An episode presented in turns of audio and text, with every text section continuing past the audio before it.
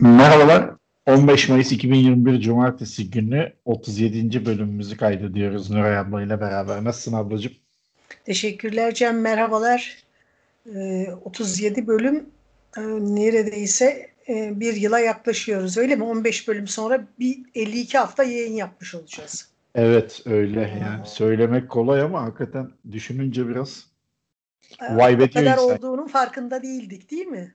evet evet zaman çabuk geçti Bu, ya. bu uzun ara vermemiz de e, epeyce e, bir etki yaptı üzerimizde.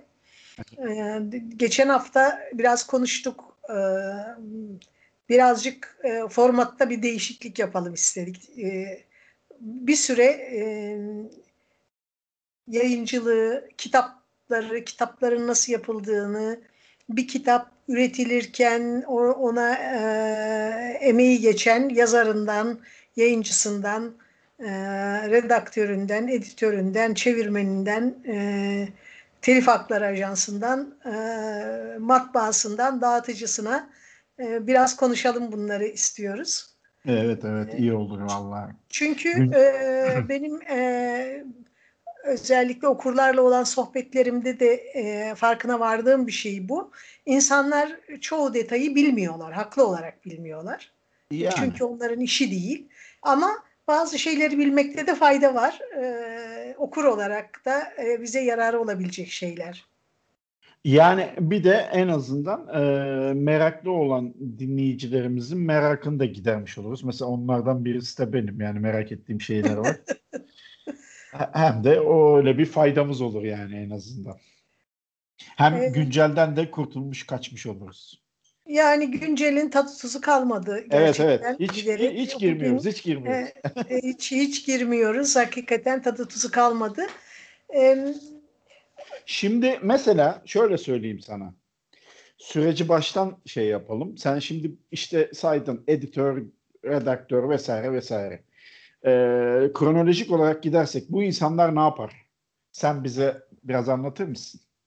evet, öyle bir öyle bir başlangıç yapalım. Evet. Şimdi e, elimize aldığımız bir kitap e, ya Türkçe yazılmıştır ya da yabancı bir dilde yazılmıştır ve Türkçe'ye çevrilmiştir.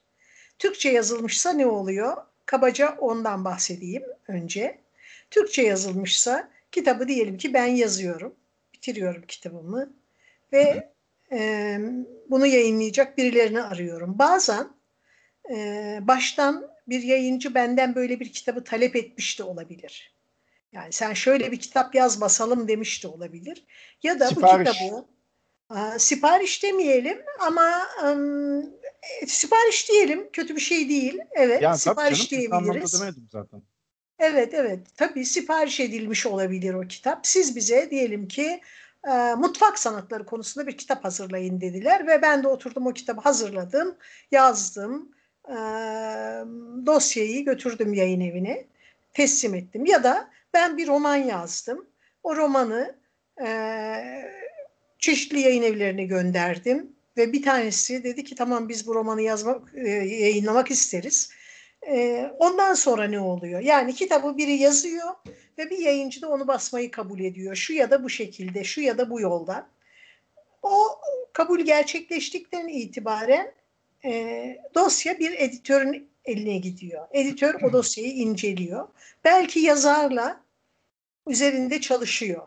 Belki diyorum çünkü bazen bu çalışmaların yapılmamış olduğunu anlıyoruz e, metinden e, kita, kitabın içeriğinden ya da yazılan ön sözlerden e, bunu anlayabiliyoruz. Editör içerikte değişiklik yapılmasını isteyebilir, bölümlerin yerlerinin değiştirilmesini isteyebilir, şu bölüm bundan sonra gelse daha iyi olur diyebilir. Kurgu dışı kitaplarda, kurgu kitaplarda yine karakterlere, içeriğe, olaylara dair önerilerde bulunabilir. Ee, yazarın belki Bunları nereden biliyoruz? Bunları yazarların e, anılarından, editörlerin anılarından e, biliyoruz. E, okuduğumuz kitaplardan biliyoruz. E, editör yazara mesela şurada bir bu bölüm çok uzamış, bunun bu detaylarını azaltsan diyebilir. Yazar da uygun görürse onları yapabilir. Yani editörle yazar e, kitabın basılır basılacak hale geldiğine karar verdikten sonra e, bir de e, redaktör o metni okur. E, gramer açısından, imla açısından gözden geçirir. Yazım hatalarını düzeltir, noktalamalarda gözleri, gözden kaçan bir şey varsa düzeltir. Sonra e, kitabın mizampajı yapılır. yani sayfa düzeni yapılır. İşte e, matbaaya gidip basılacak hale gelir. Eskiden harfler birer birer diziliyormuş. Hayal etmesi bile güç. ee, ama e, tabii şimdi öyle değil. Şimdi bilgisayarlarda kolayca diziliyor kitaplar. Mizampajlar kolayca yapılıyor. Ee, işin ehli onu daha hızlı eskisine kıyasla bir şekilde yapabiliyor. Ee, biri kitabın e, kapağını tasarlıyor. Bir kapak tasarımcılığı ayrı bir iş.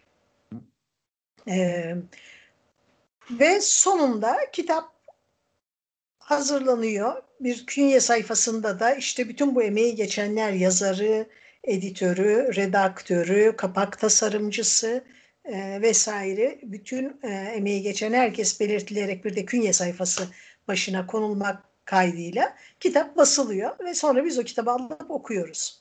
Türkçe yazılmamışsa ne oluyor? Türkçe yazılmamışsa... Şimdi bu noktada bir şey sorabilir miyim? Tabii. Ona geçmeden. Şimdi arada detaylar var. Mesela e, benim bildiğim kadarıyla redaktör yazıyı yazan ya da nasıl diyeyim kaleme alan diyeyim o daha doğru olur belki. E, redak, e, e, o kişi. Şimdi mesela diyelim atıyorum ben anılarımı yazacağım ama yazma şeyim çok kuvvetli değil. Anlatıyorum o yazıyor değil mi? Doğru mudur? Hayır Doğru hayır. Hayır. Değil hayır. mi o? Redaksiyon düzeltme demek. E, Yani- edi- editör editörden farkı ne peki onun?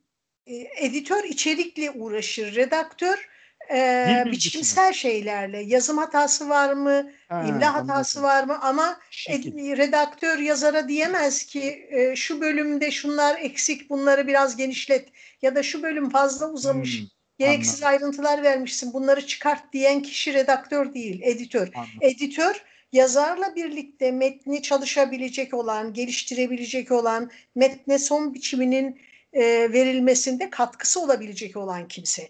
Ve tabii ki daha önemlisi editör e, gelen dosyalar arasında neyin yayınlanacağını seçen kişi.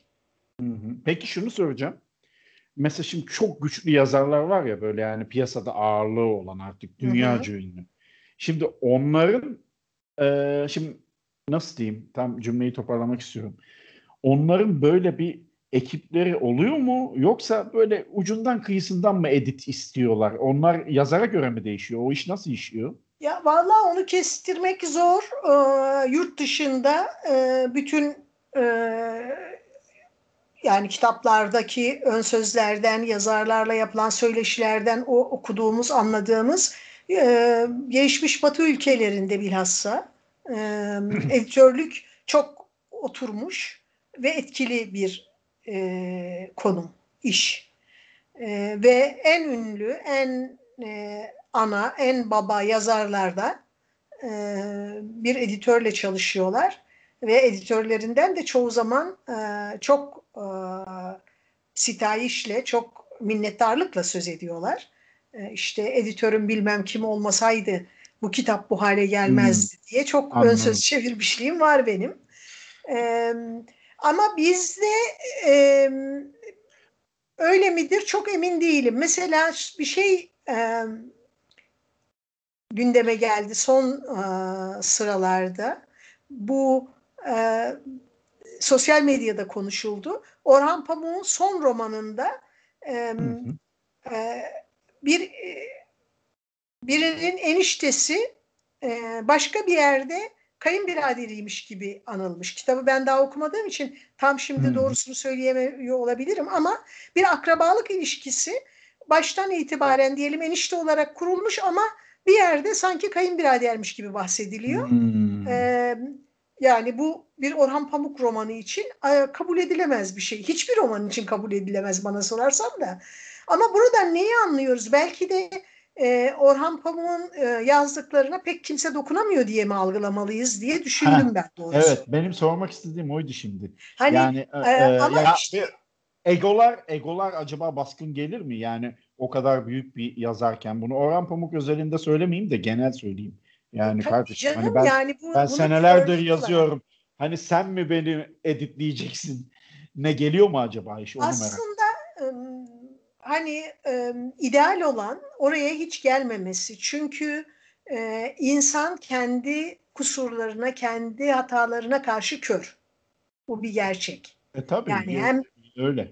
hem beynimiz öyle işliyor, kendi kusurumuzu görmüyoruz filan ama biraz e, yazı çiziyle uğraşan herkes bilir ki siz ne yazdığınızı, nasıl bir cümle kurduğunuzu bildiğiniz için kurduğunuz cümlede iyi hatalı yazdığınızda çoğu zaman onu fark etmezsiniz.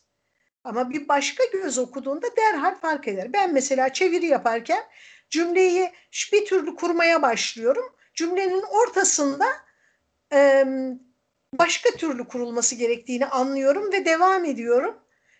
Ve eğer cümleyi baştan sona tekrar okumazsam cümlenin başıyla sonu uyumsuz oluyor. Birbirinden farklı. Çünkü başta kurduğun cümleyle sonradan karar verdiğin cümle yapısı bakımından birbirinden farklı. Dolayısıyla da herkes e, bence bu türlü bir işbirliğinden herkes en iyi yazarlarda dahil olmak üzere yarar sağlar. E, zaten e, hani şey gibi düşünüyorum ben bunu. Bilmem ki çok mabes bir örnek olur. Diyelim e, ilk e, motorlu araçlar trafiğe çıktıklarında trafik kuralları, trafik ışıkları filan diye bir şey yoktu değil mi? Yani evet. Yani onlar yollara çıktılar. Bakıldı ki işte e, bir karmaşa e, ve kazalar oluyor. O zaman kurallar konuldu işte soldan ya da sağdan gitsin araç. Biri onu geçmek istediğinde şu kurallara uyarak geçsin.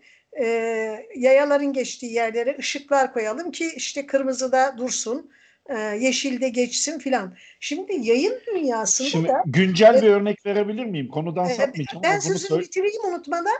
Şimdi Tamam. yayın dünyasında da editörlük, redaktörlük gibi işlerin, e, mesleklerin ortaya çıkması durduk yere olmamıştır. İşte öyle kusurlu metinler, böyle dalgınlıklar, e, imla hataları yapıldığı görülmüş olmalı ki e, ya bunları düzeltecek. Bunlar çünkü okurun önüne çıkmaması gereken, okura okura kadar ulaşmaması gereken kusurlar. E, bunları giderecek. O bunlara vakitlice önlem alacak e, ara basamaklar, ara meslekler oluşsun denmiş Hı. olmalı. E, ben öyle hayal ediyorum. Sorun, sorunu alayım ama. Ee, yo güncel bir örnek verecektim sadece. Hı, Mesela pardon. e, sos- sosyal medyadaki görgü kuralları bence şu an gelişen bir şey. Ve belki 10 yıl sonra, belki 20 yıl sonra oturacak. Devam ediyor. O Kesinlikle. sürecin sürecin Kesinlikle. içindeyiz Hala biz bilmiyoruz değil mi orada nasıl bir adaba uyacağımızı. Evet, Epey evet. edepsizlik oluyor. Evet, aynen öyle. Ee, mesela bu bence en bizim şu an ya- halihazırda yaşadığımız bir şey. Hemen onu paylaşmak istedim. Şeye geçelim, e, çeviri kitaplara. Oradaki Evet, sürece. işte, Onunla ilgili de e, bir sorum olacak çünkü. Telif kitap diyoruz Türkçe yazılmışsa, telif bir eser değilse e, çevrilmiş bir kitap olacak. E, yabancı dilde yazılmış, ister kurgu olsun, ister kurgu dışı olsun. E, onun için e, birinin çevirmesi gerek o kitabı. Ama o bir çevirmene gelene kadar öncelikle bir yayıncının o kitabı yayınlamaya e, niyet etmesi ya da talip olması gerekir. Ve Şimdi haklarını satın alıyor yayıncıyım. değil mi? Efendim? Aynı zamanda haklarını da satın alıyor tabii haliyle. Evet, şimdi ben yayıncıyım. Elimde bir kitap var. Suzan Sontag'ın e, biyografisi. Adı kitabın adı Suzan Sontag. Yazarı da Jerome Boyd Maunsell diye biri. E, ben diyorum ki bu ben bu Sontag biyografisini yayınlayayım. E, bir telif hakları ajansına başvuruyorum. Belki bazı yayın evlerinin kendi birimleri olabilir bu hakları satın alan. Ama genellikle aracı e, telif hakları ajansları aracılığıyla yapılır bunlar. Telif hakları ajansları da bu telif haklarının alınması e, e, başka ülkeler arasında e, bu tür hakların alınıp satılması konusunda uzmanlaşmış, işleri o olan kurumlar. O, o zaman ben yayıncı olarak bunu buna karar verince birlikte çalıştığım bir ya da birkaç e, telif hakları ajansı var muhakkak. Onlardan birini arıyorum. Diyorum ki bana bu Jerome Boyd Maunsell'in e, Susan Sontag e, biyografisinin e, telifini alın lütfen. Telif Hakları Ajansı ilgili yazarın temsilcileriyle, e, yayıncısıyla haberleşiyor. Bir e, bedel isteniyor bunun için, bir e, telif hakkı e, isteniyor. E, bunu bana bildiriyor e, Telif Hakları Ajansı. Diyor ki diyelim 5000 dolar istiyorlar telif bedeli olarak. İşte ben de e, bu hizmetim karşılığında 1000 dolar da ben istiyorum. 6000 dolar ödeyeceksiniz. Ben de tamam 6000 dolar uygundur dersem 6000 doları ödüyorum. E, yazarın, e, yayıncısının ve e, e, temsilcisinin e, payları kendilerine ödeniyor. Telif Hakları Ajansı kendi payını alıyor. Şimdi artık kitabın telif hakları, Türkiye'de kitabı yayınlama hakkı bana ait. O zaman ne yapıyorum? Bir çevirmen arıyorum. Diyorum ki bu Suzan Sontag kitabını kim çeviriyor? Kim, kime çevirtsem, kime çevirtsem bakıyorum Songül Bakar diye birine çevirtilmiş e, buradaki benim elimdeki kitap. Runik kitabın yayını kitabın üzerinden konuşuyorum. Songül Hanım'ı arıyorum. Diyorum ki Songül Hanım elimizde bir Suzan Sontag biyografisi var. Bize çevirmenizi istiyoruz. Çevirir misiniz? Songül Hanım da diyor ki olur çevireyim. Bu noktada birkaç türlü davranabiliriz. Ben yayıncı olarak diyebilirim ki Songül Hanım size bunun çevirisi için bir kereye mahsus şu kadar para öderim ve siz kitabı çevirir bana verirsiniz Ondan sonra da birbirimizle hiçbir ilişkimiz kalmaz. Songül Hanım diyebilir ki kusura bakmayın ben öyle çalışmıyorum. Ben sizinle telif anlaşması yaparak çalışırım ancak. Ben de e, yok ben telif anlaşmasıyla çevirtmek istemiyorum deyip bir başka çevirmen arayabilirim. Ya da Songül Hanım'la tamam telif anlaşması yapalım diyebilirim. Hmm. Bir telif anlaşması yaparız. Çevirmenlerin e, meslek kuruluşu olan ÇEV bir Çevirmenler Birliği var. E, Çevirmenler Birliği'nin tip sözleşmesi çevirmenlere bu kitaplardan yani çevirdikleri kitaplardan etiket fiyatı üzerinden yüzde yedi telif her kitaptan yüzde yedi telif ödenmesini öngörür. Ama biraz giderek Türkiye'de yaygınlaşan uygulama daha da e, çoğalan uygulama e, bu bir ilk anlattığım biz size belli bir para verelim sonra siz bizim başımızdan ha. gidin biz bir daha sizinle birbirimizi tanımıyor gibi yapalım. Evet. bay bay. Ee, tabii büyük bir emek sömürüsü var orada. Hmm, mesela ben asla e, telif anlaşması yapmadan çeviri yapmıyorum. Uzun yıllardır yapmıyorum artık. İlk başladığımda hem durumu bilmediğim için hem deneyimsiz mesleki e, yani eğitimi, mesleği, çevirmenlik olmayan biri dışarıdan e, alaylı bir çevirmen olarak sahaya girmiş biri olarak e, zorunlu idim bir bakıma da belki. E, ama doğrusu gerçekten ben de bunları bilmiyordum. E, dolayısıyla bir miktar kitap, epeyce bir 8-10 kitap kadar olmuştur. E, bir kereye mahsus ücret almak üzere e, çevir kitap çevirdiğim oldu. Artık kesinlikle yapmıyorum. İste, çok istediğim, çevirmeyi çok isteyeceğim kitapları e, sırf bu sebeple reddettiğim oldu. Yani içimde biraz acıdı. Ya o kitabı çevirmeyi çok isterdim diye düşündüm ama hayır. E, telif anlaşması olmaksızın e, çevirmem diye karar verdim. Bu böyle çalışan birçok arkadaşımız var.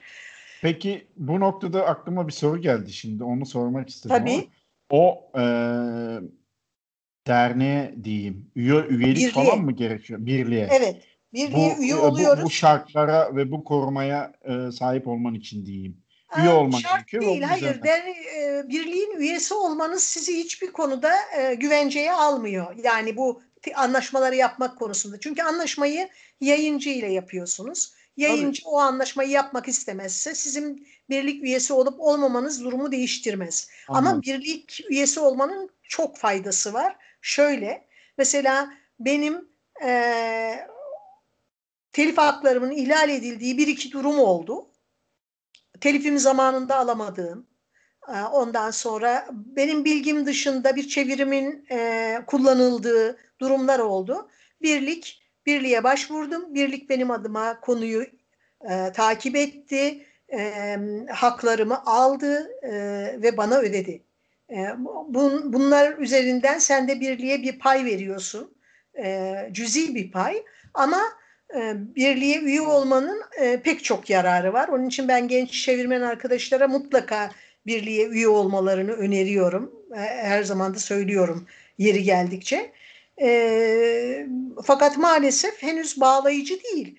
E, umuyorum ki tabii ileriki yıllarda e, böyle yasal düzenlemeler olur ve e, birlik üyesi olmak da e, birliğin koşullarının dışında çeviri e, yaptıramamak da bir yasal zorunluluk haline gelir. Gelmelidir de zaten. Ama biz çeviri kısmına geri dönelim. Kitabı evet. çevirdik. Kitabı Hı-hı. çevirdikten sonra yayın evine yolluyoruz. Yayın evinde bu kez bir çeviri editörü var. Ee, çeviri editörü kimdir? Çeviri editörü bir kere o yabancı dili bilen biri olması gerekir değil mi? Çünkü kitabı çevirinin iyi olup olmadığını, layıkıyla yapılıp yapılmadığını kontrol edecek. E, ama bunun e, kötü örnekleriyle de tabii sıkça karşılaşıyoruz. Bu tür denetimlerin yapılmadığı durumlarla. Ama ideal durumda editör çeviri geldiğinde o çeviriyi aslıyla karşılaştıran ve çevirinin layıkıyla yapıldığını teyit eden kimse. Yapılmamışsa çevirmene geri gönderip şuralarını buralarını yeniden gözden geçirin. Buralarda eksik, hata ya da kusur var diyen kişi. Hı hı. Bu kusurlardan arındırıldıktan sonra çeviri bu kez yine redaktöre gider. Redaktör bir son okuma yapar. Ee, yine gramer hatalarına, imla hatalarına bakar. Noktalamalar düzgün yapılmış mı? Ee, yazım hataları var mı? Harf hataları var mı? Ee, bunları gözden geçirir ve kitabın yine mizampajı yapılır, kapağı tasarlanır, matbaaya gider, basılır. Ve matbaaya gidip basıldıktan sonra kitap ister çeviri olsun ister Türkçe olsun e, dağıtımcılar aracılığıyla e, kitapçılara online e, mağazalar, online satış siteleri aracılığıyla da doğrudan e, okurun e, dikkatine sunulur. Bu konuda bir şey söylemek istiyorum. Tabii. Ee, mes e, o mizampaj dış görünüm kısmı ile ilgili. Şimdi dikkatimi çekiyor. Çoğu demeyeyim belki çoğu dersem iddialı olur da yabancı dilden çevrilen kitaplarda e, kapak tasarımı falan değiştiği oluyor genelde. Benim dikkatimi çekiyor bu. Ben bunu doğru bulmuyorum açıkçası. Ya en azından onun birebir aynı kalması lazım diye düşünüyorum. Hani çok ekstra acayip şeyler yoksa kapakta. Böyle Aa, ülkenin şey. Ama zannederim e, onu Ama bilmiyorum için... tabii. Onun onun neyi var? Onun da belki telifi vardır. ince tabii, detayı vardır. Onu muhakkak. bilmiyorum. Çünkü o kapağı tasarlayan ve bu iş için ücret alan biri var o yurt dışındaki yayınlayan kurumda. Eğer onun aynını kullanacak olursanız sizin de o kişiye telif ödemeniz gerekir. Bu da biz her şeyi dövizle ödediğimiz için pahalı bir şey zannederim. Evet. Ya, o nedenle şöyle... hmm. e, yeni kapaklar yapılması tercih ediliyor. Bazen çok daha güzel kapaklar da yapılabiliyor ama bazen de çok e, harcı alem hakikaten öncekini aratan kapaklar olabiliyor. Haklısın. Yani şey bir de e, bilmiyorum tabii hani konunun detayını da tamamen e, bir okuyucu gözüyle ses düşünüyorum ve soruyorum. E, yani belki pakete dahil olan anlaşmalar da vardır. Atıyorum kapak o kitabın telif hakkının içindedir. Hayır, hayır, hayır. Öyle bir şey olmaz Öyle mı? şey hiç? olmaz. Yurt dışında yani daha doğrusu şöyle diyelim gelişmiş Yok, demokrasilerde alırken. yapılan her işin bir yerden bir alınıp bir yere konulan her çöpün e, bir değeri var, bir karşılığı var ve onu ödemeden onu asla kullanamazsın. Tıpkı, Yok hayır benim demek istediğim şuydu. Sen doğru haklısın. Şunu demek istiyorum. Mesela atıyorum kapağı yapan adam öyle bir anlaşmıştır ki siz bunu dünyaya pazarlarsanız Yok, tamam benim kapağımı işte. satın. Hayır olmaz benim ya. kapağımı satın bana pay verirsiniz. Öyle bir şey olamaz Hayır işte mı? Kapa- olabilir de kapağı ben alırsam bir kapak için diyelim oraya 5000 dolar ödeyeceğim. Oysa burada 500 liraya kapak kapak yaptırıyorum. Niye alayım? Onun için almıyorlar zaten. Rakamları atıyorum tamamen tabii. Anladım. bilmiyorum. anladım. Ama e, yurt dışında tas, bir tasarım e, satın almak çok pahalı bir şey bizim için. Hele de Tabii, dövizin bu durumunda güncele girmeyecektik. Sen sen, sen zorluyorsun beni girmek için ama. tamam tamam girmeyelim. Ben sana başka bir soru soracağım. Esas merak ettiğim çeviriyle ilgili. Şimdi e, görüyoruz ki bazı kitaplar birden fazla kez çevriliyor. Hah, tam oraya gelecek. Biz heh, biz bunu e, okumalı mıyız? Cevabın evetse neden okumalıyız? Şimdi cevabımın birden, evet ya da hayır olmasından önce neden bazı kitapların birden fazla çevirisi vara gelelim. Evet doğru o da var. Şimdi e, telif hakkı diye bir şey var. Telif hakkı nedir? Bu kitabı ben yazdım. Kitabı yayınlayacak herkes bu kitabın kitaptan kazanacağı paradan bana bir pay verecek demektir bu. İster yurt içinde olsun, ister yurt dışında olsun, başka de, dillere çevrilmiş olsun. Ben bu kitabın yazarı ve fikri mülkiyet haklarına sahip kişi olarak ondan kazanılan her kuruştan pay alacağım. Bu benim telif hakkım. Ne zamana kadar? Ben öldükten sonra 70 yılda mirasçılarım almaya devam edecek. Ama ölümümün üzerinden 70 yıl geçtikten sonra telif hakkı kalkıyor. Bunu zannederim farklı ülkelerde farklı e, yıl limitleri var. Türkiye'de böyle 70 yıl. Diyelim Dostoyevski'nin, Tolstoy'un, Zweig'ın, e, ne bileyim ilk aklıma gelenler bunlar, e, Charles Dickens'ın, pek çok değişik çevirisi var. Neden? Çünkü telif hakkı yok. Yani e, Zweig yayınlayacağımız zaman ya da e, Dostoyevski yayınlayacağımız zaman yurt dışından bir telif hakları ajansı aracılığıyla telifini satın almamıza ve bunun için para ödememize gerek yok. Artık onun telifi düştü. Telifi Anladım. düşmek diyoruz buna. Teliften düştü diyelim belki de. Belki evet, öyle daha teli, teliften düştü. Daha doğru oldu senin söylediğin. Ee, o zaman ben ne yapıyoruz? Sadece bir çevirmen bulup çevirtmeye kalıyor iş. Ha, Dolayısıyla is, isteyen herkes mesela e, Proust'u canı çeken herkes yayınlayamaz. Proust'un yayın hakları Yapı Kredi Bankası, Yapı Kredi yayınlarında ve ancak onlar basabiliyor onların seçtiği çevirmen ya da çevirmenler çeviriyor. Onlar da basıyorlar ve satıyorlar. Ya da e, atıyorum işte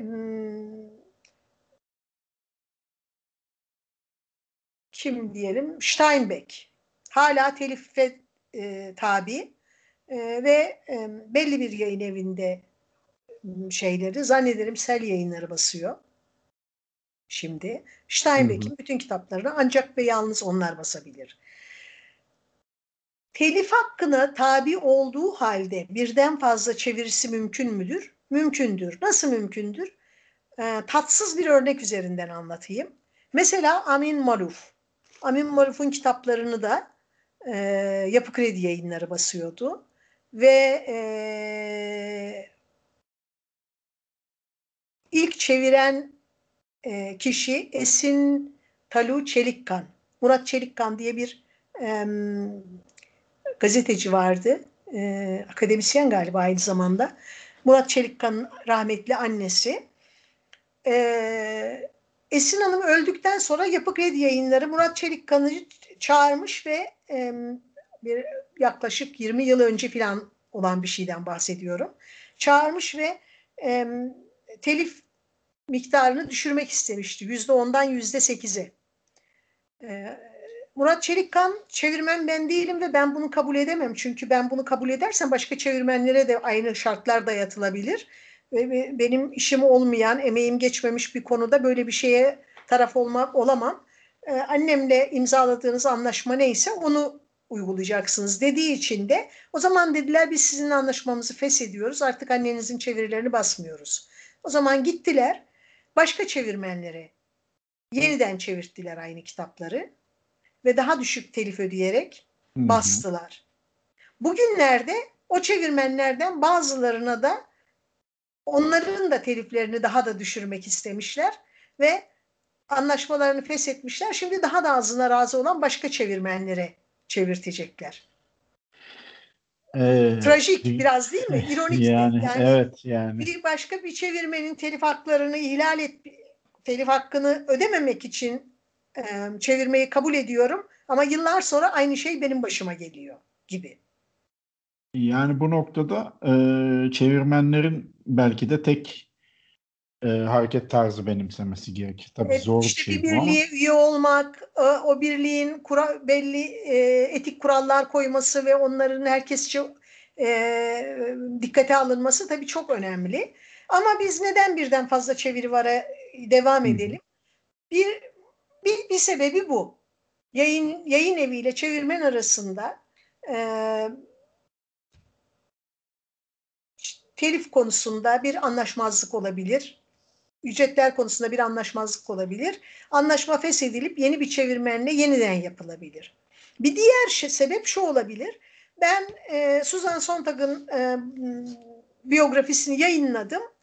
E, bin tane bastım. Beş yıl geçti. Ancak bitti. Bir daha da basmayacağım. O nedenle e, telif anlaşmasını yenilemedim. Telif anlaşmasının süresi doldu. E, sen de yeni bir yayın evi kurdun. Bu aralarda Suzan Sontag çok konuşuluyor. Aslında biyografisi satabilir. Sen kitabı yeniden basmak istiyorsun. E, bu kitabı e, Runik yayınları, Runik kitap e, Songül Bakar'a çevirmişti. Ama sen Songül Hanım'la bir iletişim kuramadın, bulamadın ya da aramak da istemedin. Bir, tip sebep, bir sürü sebebi olabilir. Bana dedin ki ya Nuray ben bu kitabı basmak istiyorum. Bu kitabı sen benim için çevirir misin? Telif haklarını aldık.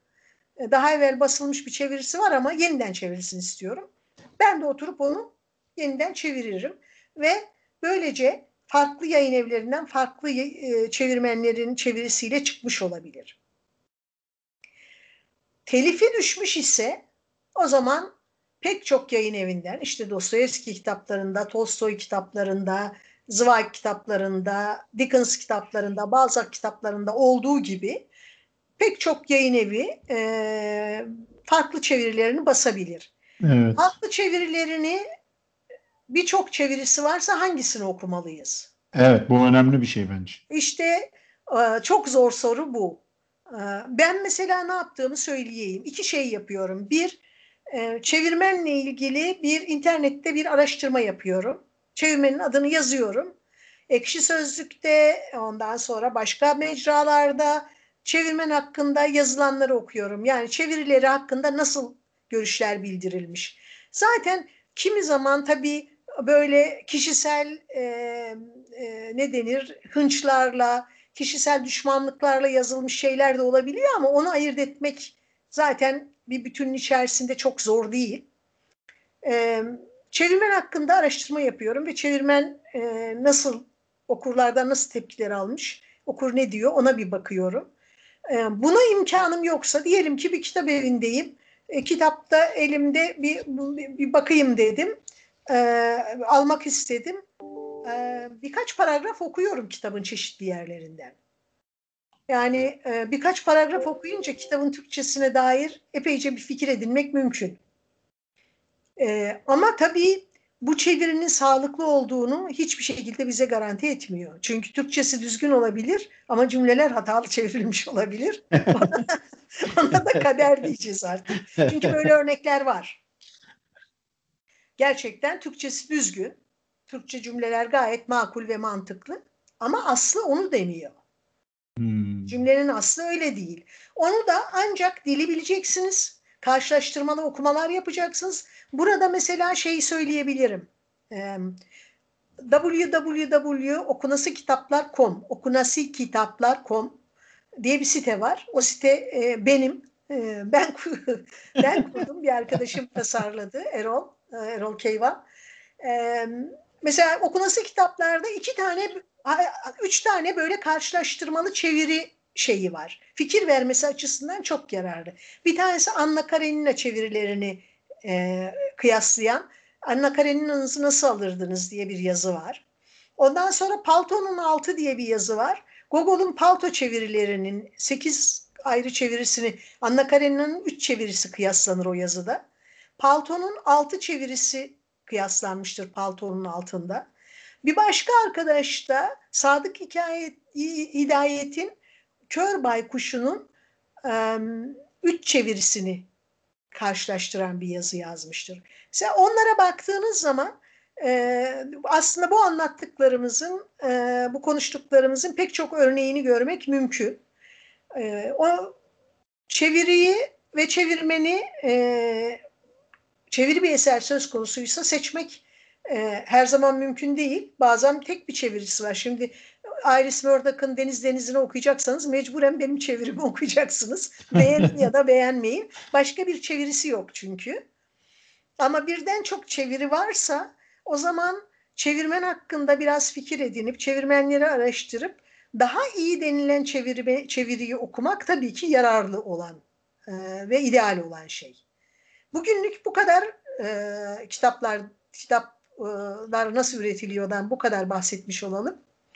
E, ve ben biraz da şeyden e, kitap önerilerine geçeyim olur mu? Olur bana uyar. Şimdi ben, ben bir taraftan okunası kitapları açtım da ona bakıyordum. Ya, ne yalan söyleyeyim sen konuşurken. Çok güzel bir e, dörtlükle karşılaştım. Ona dalmıştım. Şimdi kayıt esnasında bu olmaz ama harbiden güzel. Yo yo şey e, aslında hani böyle benim zamanım olsa ve m, ilgilenebilsem orası çok daha etkin ve işe yarar bir yer haline gelecek ama şu haliyle bile e, çok güzel yazılar var gerçekten kitaplara dair. Kitap tanıtım yazıları var. Kitaplar hakkında yazılar var. E, bizi dinleyenlere öneririm sitede biraz dolaşıp şey yapmalarını. Keşke vaktim olsa da daha e, etkin tutabilsem orayı. E, sen de e, ilgini çekecek şeyler bulacaksın eminim. Kesinlikle, kesinlikle. Ee, Lütfen sen devam et şimdi ben bölmeyeyim seni. Haftanın önereceğim kitaplarına gelince. Geçenlerde e, sosyal medyada böyle bir grup kitap paylaştım. Dedim ki e, çocukların e, soru soran, merak eden, e, meseleleri irdeleyen bireyler olarak yetişmesi önemli ve onlara bu yönde kılavuzluk edecek kitaplar almamız da önemli. Böyle bir grup e, e, kitap paylaştım. Bu yönde e, yararı olacağını düşündüğüm ve sonra başka arkadaşlar da başka kitaplar eklediler. Güzel bir şey oldu.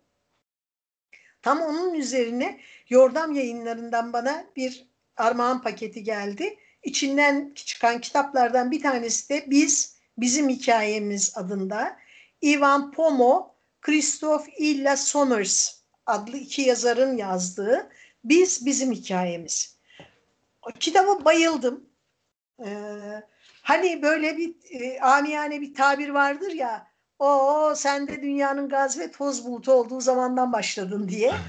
ee, bu dünyanın gaz ve toz bulutu olduğu zamandan başlayan e, bir, yeryüzünde yaşamın evriminin nasıl olduğunu, insanların nerede ortaya çıktığını, dünyaya nasıl yayıldıklarını, ilk kurulan, e, ilk yerleşik toplumları, ilk kurulan kentleri, e, ilk uygarlıkları e, anlatan oralardan başlayıp ta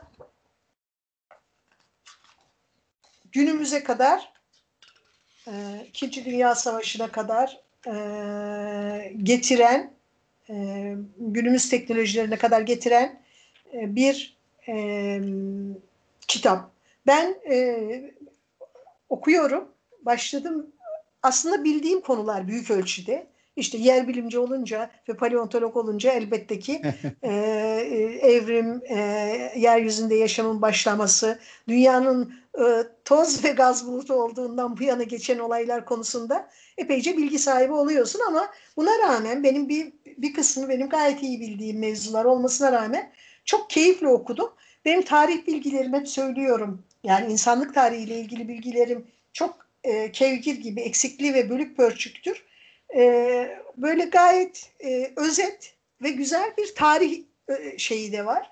E, biz bizim hikayemizi Yordam Edebiyat'tan yayınlanan e, gençlere e, çocuklara bilhassa öneriyorum.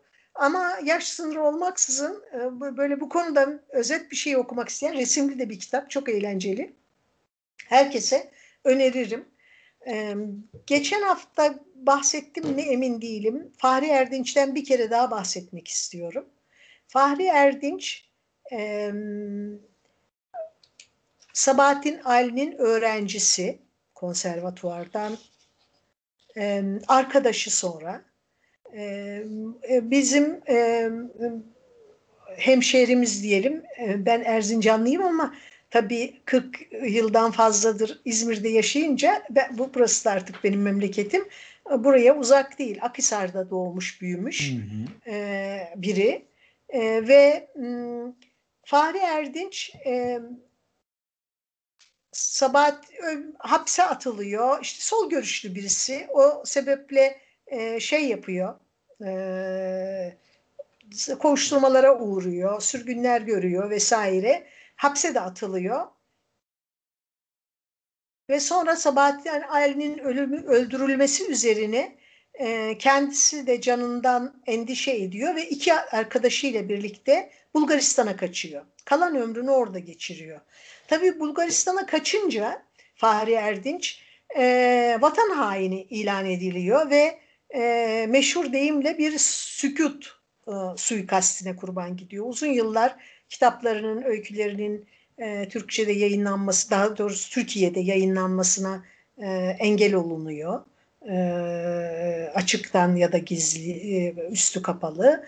E, ve e, unutulmaya terk ediliyor. E, ben Fahri Erdinç'in e, Acı Lokması'nı okudum. E, işte Akhisar'daki çocukluğunu, e, okul yıllarını ve sonra öğretmen olup e, devlet e, hizmetine girmesini, o, ondan sonra kendini aradığı e, arayış, kendi arayışlarını filan da anlattığı e, bir otobiyografik unsurların ağır bastığını tahmin ettiğim bir kitap. Olağanüstü güzel bir kitap. Şu anda elimde dur, tuttuğumda Destur ya Sefalet diye öyküleri. E, Fahri Erdinç'i e, iki sebeple muhakkak okumak gerektiğini düşünüyorum. Birincisi e, olağanüstü güzel bir Türkçe ile yazıyor. Yani Türkçesinin lezzetini e, anlatamam. E, böyle okurken e, şey e, deyim yerindeyse e, dişlerim kamaşıyor güzelliğinden cümlelerin. E, ikincisi de e, çok unuttuğumuz bir şeyi bize hatırlatıyor. E, çok yakın bir geçmişte bu ülkede ne büyük yokluk ve yoksunluk içerisinde insanların yaşadıklarını. E, Fahri Erdinç'in çocukluğunun ve gençliğinin e, geçtiği yerlerdeki yoksulluğu e, hiç köpürtmeden, duygusal şeylere girmeden anlatışı çok takdire şayan. Onun için Fahri Erdinç'in kitaplarını artık Yordam Edebiyat yayınlıyor. E, iyi ki e, eskisi gibi bulmak e, sıkıntısı yok. E, hem onun e, muazzam güzel Türkçesinden hem anlattığı içerikten yoksun kalmamak gerekir diye düşünüyorum. Ee, Ursula Le Guin'in Orsinya öykülerini okuyorum yine. Bir, bir, hep söylüyorum ben böyle bir, minimum 3, 4 bazen 5 kitap bir arada okuyorum. Bu arada okuduğum 4-5 kitaptan bir tanesi de Orsinya öyküleri. Böyle e, bazı akşamlar uyumadan bir Ursula Le Guin öyküsü okuyorum. Ursula Le Guin'in öyküleri yazdığı her şey gibi e, şahane. E, Orsinyo öykülerini de hatırlatmış olayım. E, böyle daha e, şeyinden öte gidemediğim, e, ön sözünden e, tanıtım e, kapak yazılarından öte gidemediğim e, Kate Manne'nin Otur Kızım adlı kitabı var. Kadın düşmanlığının mantığı. Onu e, böyle sindirerek e, okumak istiyorum. Çünkü e, kadın düşmanlığı ee, benim e, obsesif bir biçimde ilgili olduğum mevzulardan bir tanesi. Yani e, kadın düşmanlığını görür görmez tanıyorum diyeyim. Belki çok uzun yıllar ve çok yoğun olarak maruz kalmış birisi olduğumdan. Ee, arka kapağını okuyacağım kadın düşmanlığının mantığını. Ee, Cornell Üniversitesi'nde ahlak profesörü olan Kateman soruyor. Kadın düşmanlığı nedir tam olarak? Kadın düşmanlığının cinsiyetçilikten farkı nedir ve bu fark yüzünden neden cinsiyetçi toplumsal rol toplumsal roller solsalar bile var olmaya hatta artmaya meyillidirler. Kadın düşmanlığıyla savaşmanın tek tek vakalara odaklanmak suretiyle olacağını düşünmenin, düşünmemin başka bir sebebi de mekanizmalarının ve yöntemlerinin çok fırsatçı olmasıdır. Veya girişimsel, nasıl baktığınıza göre betimleneceği de değişir ve elbette çok çeşitlidir. Kız çocukları ve kadınlar bulundukları kademeden aşağı indirilir ve insanların tipik bir biçimde değer verdikleri her neyse maddi varlıklar, toplumsal statü, ahlaki saygınlık ve entelektüel güvenilirlik insanın başarısının diğer alanlar alanları arasında kendine saygı, onur vesaire ondan mahrum edilirler. Birçok biçimde olabilir. Tepeden bakarak, açıklama yaparak, açıklama yaparak yani mansplaining'den bahsediyor. Doğru telaffuz etmemiş ol, olursam anlaşılmaz diye üstünde duruyorum. Ahlakçılık yaparak, suçlayarak, cezalandırarak, sessizleştirerek, alaya alarak, dalga geçerek, cinselleştirerek, küçülterek, karikatürleştirerek, sömürerek, silerek ve belirtilmiş kayıtsızlığı göstererek. Kadın düşmanlığı toplumların e, iliğine işlemiş bir şey. Birçok insan yaptığı şeyin kadın düşmanlığı anlamına geldiğini fark etmeden yapıyor. Bunu kastetmeden yapıyor. Bunlar da o var bunu biliyorum. Onun için e, otur kızımı e, dikkatle okuyup çalışsak iyi olur diye e, düşünüyorum. E, yine okumaya başladığım e, ve e, ha, henüz 34. sayfada olduğum bir diğer kitapta e, meşhur Beat kuşağının e, üyelerinden Lawrence Ferlinghetti'nin e, galiba 100 yaşını geçmişken yazdığı bir kitap. Küçük Çocuk. E, Merve Pelit'in çevirisi. E, Merve Yalçın'ın özür dilerim. Merve Yalçın'ın çevirisi. E, biraz zor bir metin. E, Merve'nin e, sabrına ve e, çevirisine de hayranlık duydum doğrusu. E, çünkü bilinç akışıyla e, yazılmış gibi görünüyor.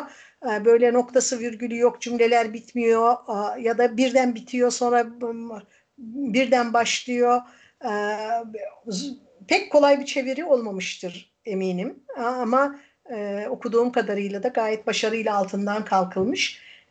Otur Kızımın çevirmenlerinden bahsetmeyi unuttum. Zeynep Direk ve Atamert Binicioğulları çevirmişler. Dediğim gibi daha kapak yazılarından ve ön sözden öte gidemediğim için e, şey diyemiyorum çeviriyle ilgili olarak ama otur kızım e, gerekli bir okuma onun ondan e, eminim e, kitap karıştırdığım ve e, arka kapak yazısının e, vaatlerine bakarak 52 yani 50 dakikaya yaklaşmışız. Evet, e, bence burada kapatalım.